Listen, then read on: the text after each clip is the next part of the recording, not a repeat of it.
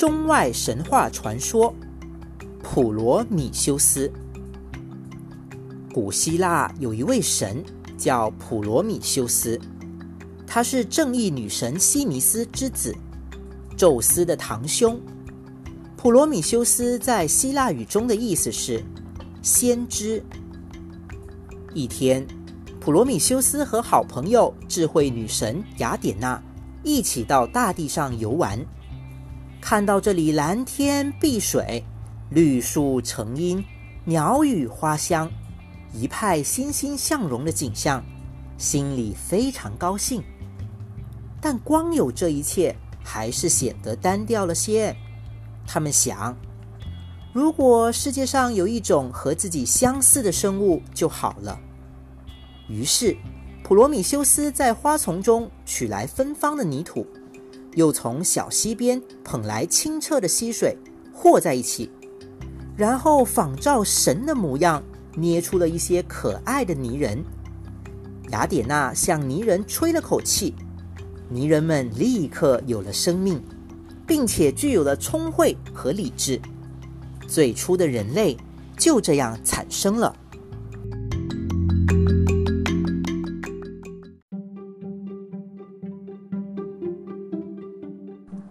在当时，宙斯击败了他的父亲克洛诺斯，成为了新的宇宙主宰。在他的带领下，天神们命令人类供奉大量上好的祭品。不堪重负的人类十分苦闷。普罗米修斯得知以后，感觉很不公平，于是想出一条妙计，打算戏弄一下宙斯。他代表人类宰杀了一头健壮的公牛，并且切割成许多块，分成两堆，打算一堆献给宙斯，一堆留给人类。其中一堆是牛肉、内脏和脂肪，上面用一张牛皮盖着。另一堆是牛的骨头，外面包裹着板油，体积也比第一堆大很多。宙斯来到之后，毫不犹豫地伸手去拿大的那堆。当他看到板油下面是没有肉的牛骨头时，心中十分震怒，于是大发雷霆，并拒绝向人类提供最后一件礼物——火。可是，这并没有难倒聪明的普罗米修斯。他折下一根又粗又长的茴香枝，悄悄地接近太阳神的火焰车。当火焰车飞驰而过时，他引燃了茴香枝，然后带着闪烁的火种回到地上。当他点燃地面上的第一堆柴草时，人们围着火堆欢呼雀跃，载歌载舞。为他们的英雄高唱赞歌，而那火光也映红了他们头顶的天空。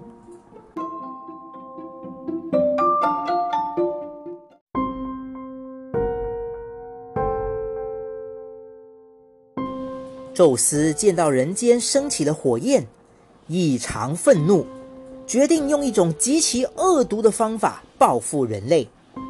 他命令手艺精湛的火神。赫淮斯托斯创造一位美艳绝伦的少女，让雅典娜为她选择最美丽的纱裙、花环与法饰，让赫尔墨斯教会她说所有最动听的语言，让爱神阿佛洛狄特赋予她无比诱人的魅力。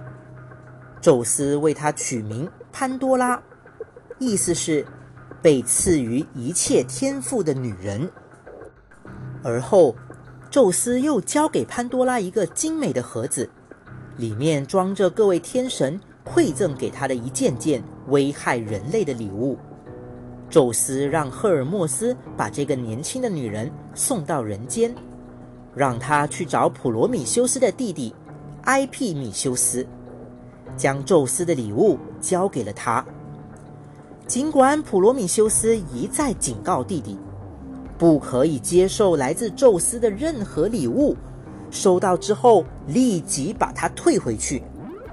可是，埃庇米修斯却被潘多拉的美貌深深吸引，将哥哥的话当成了耳边风。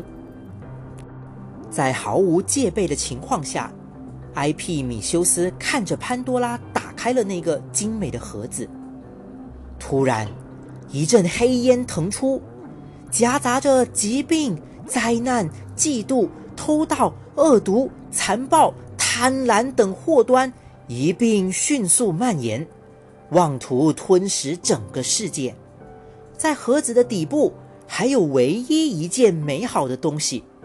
希望，但潘多拉按照宙斯的吩咐，趁他还没来得及飞出盒子的时候，急忙关上了盒盖。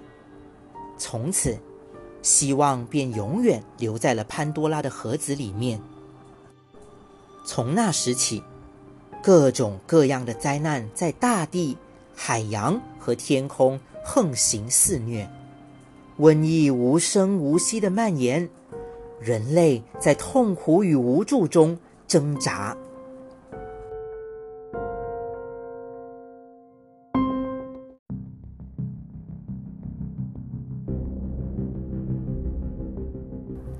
紧接着，宙斯又将魔爪伸向了普罗米修斯，他把普罗米修斯交给了赫淮斯托斯和两名仆人，这两名仆人被称作克拉托斯。和比亚，意思是强力和暴力。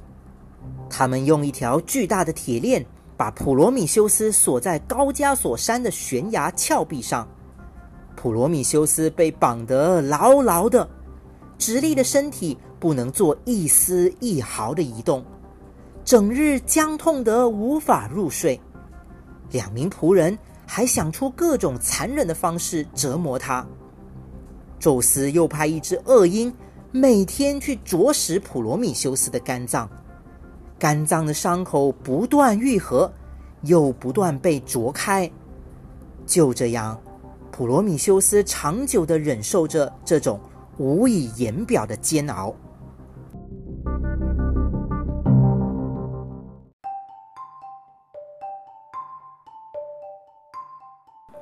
一天。一个叫赫拉克勒斯的英雄途经这里，当他看到一只恶鹰正在啄食可怜的普罗米修斯的肝脏，便取出弓箭，一箭射死了恶鹰。